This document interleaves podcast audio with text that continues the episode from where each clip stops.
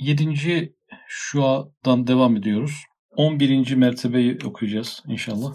Sonra kemalatı insaniyenin en mühimmi ve en büyüğü belki bil cümle kemalat-ı insaniyenin menbaı ve esası imanı billah'tan ve marifetullah'tan neşret eden muhabbetullah olduğunu bilen o dünya seyyahı bütün kuvvetiyle ve letaifiyle imanın kuvvetinde ve marifetin inkişafında daha ziyade terakki etmesini istemek fikriyle başını kaldırdı ve semavata baktı. Kendi aklına dedi ki, tekrar baştan alıyorum. Sonra kemalatı insaniyenin en mühimmi. Cümle biraz uzun olduğundan e, bunlar hepsi birer sıfat aslında. Birer tamlayan. Tamlanan kelime muhabbetullah olduğu için bunların her birini muhabbetullah kelimesiyle tamlayarak okuyalım kemalatı insaniyenin en mühimmi muhabbetullah. Ee, ne demek? İnsanı mükemmelliğe götüren en kısa yol. Daha doğrusu insanın mükemmel olabileceği nokta. İnsanın yaratılış gayesinin tam gerçekleşeceği, mükemmel insan diyebileceğimiz, kamil insan e, diyebileceğimiz nokta muhabbetullah. İnsan neye ulaşırsa mükemmel olur. E, arı bal yaptığı için mükemmeldir. Tavuk yumurta verdiği için mükemmeldir. İnsan ne yaparsa mükemmel olur. Muhabbetullah'a ererse mükemmel olur. Dolayısıyla kemalat-ı insaniyenin en mühimmi muhabbetullah. Ve en büyüğü, en büyüğü de muhabbetullah. Yani e, insanı kemalata götüren bir takım faktörler var. En etkili faktör, en büyük faktör yine muhabbetullah. En büyüğü. Belki bil cümle kemalat-ı insaniyenin menbaı ve esası. Tamamen insanın fazileti, mükemmelliği, kemali muhabbetullah'ta yatıyor. Kemalat-ı insaniyenin menbaı ve esası. Menba kaynak. Yani insan bir gün mükemmel olacaksa, bir şekilde mükemmel olacaksa bunun kaynağı muhabbetullah olacaktır. Esas kelimesi nedir? Dayanak. Eğer onun kamilliği devam edecekse, eriştiği bu kemalat şayet devam edecekse hangi sayede, hangi esas, hangi dayanaklar, hangi ayaklar üzerinde devam edecektir? Yine muhabbetullah ayakları üzerinde devam edecektir. Yani kemalat-ı insaniyenin, insan mükemmelliğinin kaynağı da vesilesi de muhabbetullah'tır. Devamı da muhabbetullah'la ilgilidir. İmanı billah'tan ve marifetullah'tan neşet eden muhabbetullah. Peki bu muhabbetullah e, nasıl kazanılıyormuş? Öncelikle imanı billah, arkasından da marifetullah. Marifetullah da derinleşmek, enginleşmek, ardından e, gelen muhabbetullah. Ve bu muhabbetullah madem imanı billah'tan ve marifetullah'tan kaynaklanıyor, yedinci şua gibi marifetullahı, imanı billahı anlatan ve kuvvet veren bir risalede bu bölüme gelinceye kadar ki tefekkür mevzuları elbette e, muhabbetullah'a sebebiyet vererek ilerliyor. Muhabbetullah olduğunu bilen o dünya seyyahı. Yani merak eden, araştıran gibi kelimelerle başlıyordu diğer bölümler. Burada bilen diyor. Çünkü biz en son e, peygamberlerin dünyasına, evliyaların dünyasına, asfiyaların dünyasına gidip o medreselerde ders gördüğünü okumuştuk seyyahın. Madem o dersleri gördü, okudu hepsini de her dersi de aldığını farz edeceğiz bu durumda. E, bu bilen kelimesi de doyarak gelen bir kelime oldu. Diğer bölümlerden sonra bu bölüm geldiği için bu bilen, muhabbetullah olduğunu bilen o dünya seyyahı. Halbuki bu seyyah kainatı tefekkür ediyordu. Dünyayı da sonradan ele almıştı. Dünyanın içerisindeki ayetleri yani rüzgarı, yağmuru, yeryüzünü, bitki örtüsünü, hayvanları, dünyanın dönüşünü bunları inceliyordu. Aslında bir kainat seyyahı. Fakat şu bölüme kadar ki anlatılanlar biraz dünya ve içindekiler anlatıldığından dolayı ve bugün ki derste dünya tefekkürü yerini başka bir şeye bırakacağından dolayı tamamlanmış bir tefekkürün ifadesi. Dünya seyyahı yani dünyadaki işini tamamladığı anlaşılıyor. Dünya seyyahı bütün kuvvetiyle ve letaifiyle imanın kuvvetinde ve marifetin inkişafında daha ziyade terakki etmesini isteyerek. Yani imanı daha çok kuvvetlendirmek istiyor marifeti daha çok inkişaf ettirmek istiyor. Sebep bunlar madem muhabbetullah'a sebebiyet veriyordu. Bunları güçlendirmek demek muhabbetullah'ı kuvvetlendirmek demek olduğu için bunları güçlendirmek istiyor. Bütün kuvvetiyle ve letaifiyle yani ne kadar bir düşünsel, fikirsel enerjisi ve kapasitesi varsa bütün duygularıyla, bütün düşünceleriyle o bir nebze tattığı muhabbetullah'ın devamını ve inkişafını aradığından dolayı e, bütün potansiyelini kullanarak bu fikirle başını kaldırdı. Başını kaldırdı ve semavata baktı. Göğe baktı. Biz Ayetül Kübra'nın başında zaten semavatla işe girişmiştik.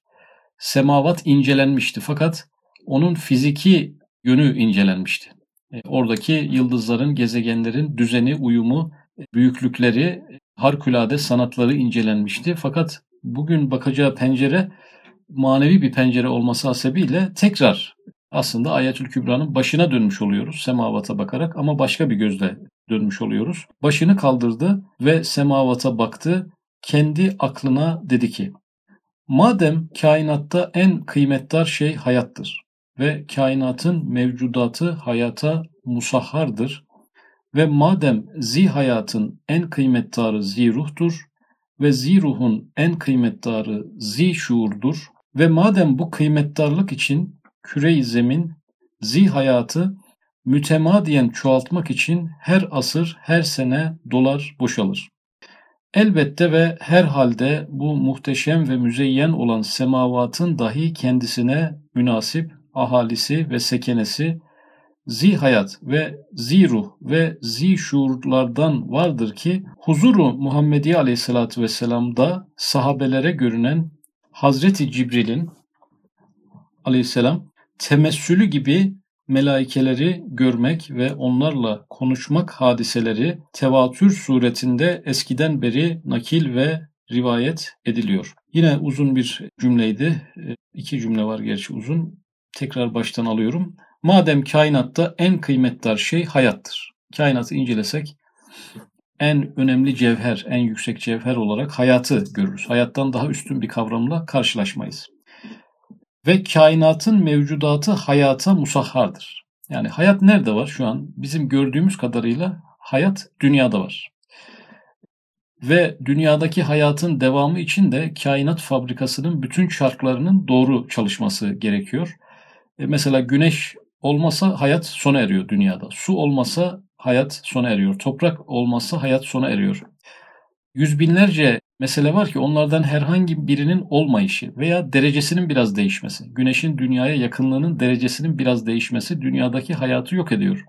Hayatın bir damlasını bile araştırmak için çok büyük bütçeler harcandı. Bütün evren e, tarassuh ediliyor fakat bununla alakalı elle tutulur, göze gelecek bir bilgiye henüz rastlanmadı yok diyebilmek için bütün kainatı araştırmak gerekir ama bizim anladığımız manada biyolojik hayatın oluştuğu yerin dünya olduğunu görüyoruz. Dünyanın hayata elverişli e, olmasının da milyarlarca başka sebebi var. Dünyadan başka sebebi var. Dolayısıyla bütün mevcudat hayata hizmet ediyor. Hayatın devamına hizmet ediyor. Ve madem zi hayatın en kıymettarı ziruhtur. Yani hayat sahibi varlıklar kümesine elbette bitkiler de girer, mikroorganizmalar da girer, hayvanlar da girer, insanlar da girer. Ama onlardan en kıymetlisi hangisidir? Daha doğrusu en üst kategorisi hangisidir? Ziruhtur, ruh sahipleri. Ruh kimde var? Hayvanlarda var hayvani bir ruh, insanlarda bir e, ruh var. Bitkilere bir ruh atfedilebilir ama bu metin kapsamında insanlar ve hayvanlara daralttı daha üst bir kategori olarak. Ve ziruhun en kıymettarı zi şuurdur ruh sahipleri içerisinde de şuur sahipleri. Yani cinleri şuur sahibi varlıklar olduğu için bu, bu metne şimdilik katmayacağız. Melekler şuur sahibi varlıklar olmasına karşın şimdilik katmayacağız. Çünkü öncelikle bir fizik alemden başlıyoruz. Şu anda şuur sahibi varlıklar olarak bir tek insanlar çıplak gözle görülebiliyor. Yani ruh sahipleri arasında hayvanlar da varken ama şuur sahibi varlıklar arasında insanlar kümesi gittikçe daralan kıymetli bir küme, en kıymetli küme olarak karşımıza çıkıyor. Ve madem bu kıymettarlık için küre-i zemin zi hayatı mütemadiyen çoğaltmak için her asır, her sene dolar boşalır. Yani hayat o kadar kıymetli bir şey ki hayatın çoğaltılması, teksir edilmesi, yayınlanması, neşredilmesi için her asır ve her sene dolup boşaltma var. Her asır nasıl oluyor? İnsanlar yani insanlar 100 yılda bir bütün insanlık alemi belki değişiyor. Başka bir insanlık var. Yani şu an 2021 yılındayız. 1921 yılından aramızda dünyada çok nadir insan bulunur. Aramızda da o yıllardan kalan pek kimse yok yani. Dolayısıyla 100 yılda bir bütün insan topluluklarını kabristana gömen ve yeni insanlar e, dünyaya getiren. 100 yılda bir dünyanın çehresi insanlar yönüyle değişiyor. Burada her asırdan e, bunu anlıyoruz yani. Peki her sene bu hayat sahipleri nasıl dolup boşalıyor? Burada bahar mevsimi, kış mevsimi, kış mevsiminde canlılar ölüyor, bahar mevsiminde diriliyorlar. Hayat o kadar değerli ki çok teksir edilsin, çok yayınlansın, bol bol ortaya çıksın diye belli varlıklar misafir ediliyor. Kısa bir süre bekletildikten sonra varlık sahasından çıkarılıp yenileri getiriliyor. Halbuki 100 bin yıl yaşayan insanlar olabilirdi. Bir bahar mevsimi bin yılda bir gelebilirdi. Ama hayat sahipleri hayat bulma fırsatını çok az elde etmiş olurlardı. Hayatın öneminden dolayı hem her yerde hem çok sık hem belki bir metre küp toprakta milyarlarca canlıyı birden görüyoruz. Hayatın kıymetinden dolayı çok teksir ediliyor, çok yaratılıyor. Elbette ve her halde bu muhteşem ve müzeyyen olan semavatın dahi, şimdi dünya gibi bir küçük gezegen böyle hayat sahibi varlıklarla, şuur sahibi varlıklarla doldurulmuş. E peki muhteşem ve müzeyyen olan yani ihtişam ve sanatın dünyadakinden milyon kat daha fazlasına sahip olan yıldızlar ve gezegenler dahi kendisine münasip ahalisi ve sekenesi zi hayat ve zi ruh ve zi şuurlardan vardır ki. Yani dünyada şuur sahibi, hayat sahibi, ruh sahipleri var. Çünkü hayat çok değerli bir cevher. E peki dünyadan daha değerli, daha üstün, daha sanatlı, daha ihtişamlı gezegenlerde dünyadan milyarlarca kat daha büyük gök cisimleri içerisinde bu hayat sahipleri, ruh sahipleri elbette olacaktır. Neden? 29. sözde Hüsün elbette bir aşık ister diyordu. Yani taam aç olana verilir. Bir yerde güzellik varsa, dünyada güzellik varsa güzelliği algılayan varlıkların da olması gerekir. Ya dünyada çiçek var güzel ama insan da var çiçeğe güzel diyor. Peki başka bir gezegende insan yok ama orada güzellikler var. Peki onlara kim güzel diyor? Hüsün varsa, güzellik varsa elbette bir aşık ister. 29. söz e, büyük gök cisimlerindeki sanatlı yapının şuur sahibi varlıklarla donatılmasının adeta gerekli olduğunu, gayet de mantıki olduğunu, boş bırakılamayacağını, oraların şuur sahibi varlıklardan boş bırakılamayacağını ifade ediyordu. Burada uzaylılar e, var mı sorusunun cevabına evet uzaylılar var hem de bol bol var. Bizim de milyarlarca katımız fazla olarak var. Uzaylı onlar yani birisi başka bir gezegenin halkı, birisi başka bir yıldızın, başka bir galaksinin halkı. Fakat biyolojik, fiziksel yapısı bizim fizik alemimize benzemediğinden dolayı e, biz onlara başka isimler taktık. Onlara o uzaylı deniyor yani. Denmesi de gerekir. Fakat burada o uzaylıların melek olduklarını, melekler olduklarını, oraları boş bırakmadıklarını, Buradan bazı insanların belli manevi deneyimlerle onların yanlarına kadar gidebildiklerini, oradan da bir takım varlıkların Allah'ın izni dairesinde insan hayatına karıştıklarını, yani uzaylılar hem var hem bizi ziyaret ediyorlar. Ama uzaylıların melekler oluşuyla alakalı bir yaklaşım burada söz konusu ve uzayın hiçbir yerinin boş olmadığı ve şuur sahibi varlıklarla dolu olduğunu. Yani şuur sahibi bir varlık olması bizim için uzayda varlık olmasının yeterli bir izahı. İlla bizim gibi etten kemikten olmaya onları mecbur görmemiz o bizim kendi kuruntumuz yani. Evet. Kendisine münasip ahalisi ve sekenesi, zihayat ve ziruh ve zih şuurlardan vardır ki huzur Muhammedi'de aleyhissalatü vesselam sahabelere görünen Hazreti Cebrail aleyhisselamın temessülü gibi melaikeleri görmek. İnsanlar melekleri görmüş mü? Birçok kez görmüşler. Temessül olmuş. Melekler insan kılığında insan hayatına karışmışlar. Huzuru Muhammed'de aleyhisselam sahabelere görünen Hazreti Cebrail aleyhisselamın temessülü gibi melaikeleri görmek ve onlarla konuşmak hadiseleri tevatür suretinde eskiden beri nakil ve rivayet ediliyor. Kim naklediyor? Sahabe efendilerimiz. Beraber naklediyorlar birçok sahabe efendimiz. Hele Cibril hadisi dediğimiz hadis çok tevatür suresinde gelmiş bir hadis. Başka peygamberler de meleklerle görüşmüşler. Onlar da kendi ümmetlerine aktarmışlar. Artık bu dünya çapında bir tevatür noktasına gelmiş. Meleklerden insanlık haber alıyor, bilgi alıyor ve o bilginin de en önemlisi olan vahyi alıyor. Cenab-ı Hakk'ın mesajlarını melekler üzerinden alıyor. Öyleyse keşke ben semavat ehli ile dahi görüşseydim. Onlar ne fikirde olduklarını bilseydim. Çünkü Halık-ı kainat hakkında en mühim söz onlarındır diye düşünürken birden semavi şöyle bir sesi işitti. Meleklerle görüşme arzu. Acaba onlar ne düşünüyorlar? Düşünün ki e, bazı melekler vardır ki bizim Samanyolu galaksisinden daha büyüktür yani meleğin kendisi. Şuur olarak da öyle şuurlar vardır ki bütün insanlığın şuuru toplansa ona denk şuura sahip melekler vardır. Mukarreb melekler vardır. Cenab-ı Hakk'ın arşını taşıyan melekler vardır. Dolayısıyla e, acaba onlar ne düşünüyorlar? Yani melekler alemine e, bir söz imkanı sunmak, bir soru sormak, bir merak noktası. Yani her insanın arzu edeceği bir şey ve bu arzudan Cenab-ı Hak insanları mahrum e, bırakmamış. Bu sorunun cevabını peygamberler aracılığıyla, meleklerle görüşen o insanlar aracılığıyla insanlara bildirmiş. Şöyle bir sesi işitti. Madem bizim ile görüşmek ve dersimizi dinlemek istersin, bil ki başta Hz. Muhammed Aleyhisselatü Vesselam ve Kur'an-ı Mucizül Beyan olarak bütün peygamberlere vasıtamızla gelen mesail-i imaniyeye en evvel biz iman etmişiz. En evvel biz iman etmişiz. Birinci min, imanda birinci sırayı varlık aleminde biz almışız diyor yani. Neden? Çünkü vahyi iletme noktasında emanet olarak vahyi almakla vahye şahitlik etmek, Cenab-ı Hakk'ın o vahyi insanlara gönderiyor olmasına şahitlik etmek meleklere nasip olmuş. En evvel biz iman etmişiz. Demek ki ilk önce mesela hitap kimedir? Melekleredir. Mesela ikra bismi rabbikellezi halak. Bu emir ilk kime gitmiştir? İkra oku. Kime gitmiştir? Biz Efendimiz Aleyhisselatü Vesselam'a gitmiştir diye düşünüyoruz.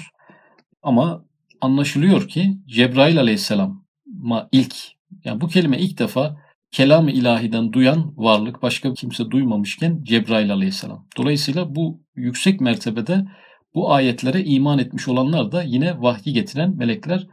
Vahyi hep Cebrail aleyhisselam mı getirmiş sorusunda farklı rivayetler var. Çoğunlukla onun getirdiğini fakat farklı vahiy meleklerinin de olduğuna dair bu noktada kanaatler var.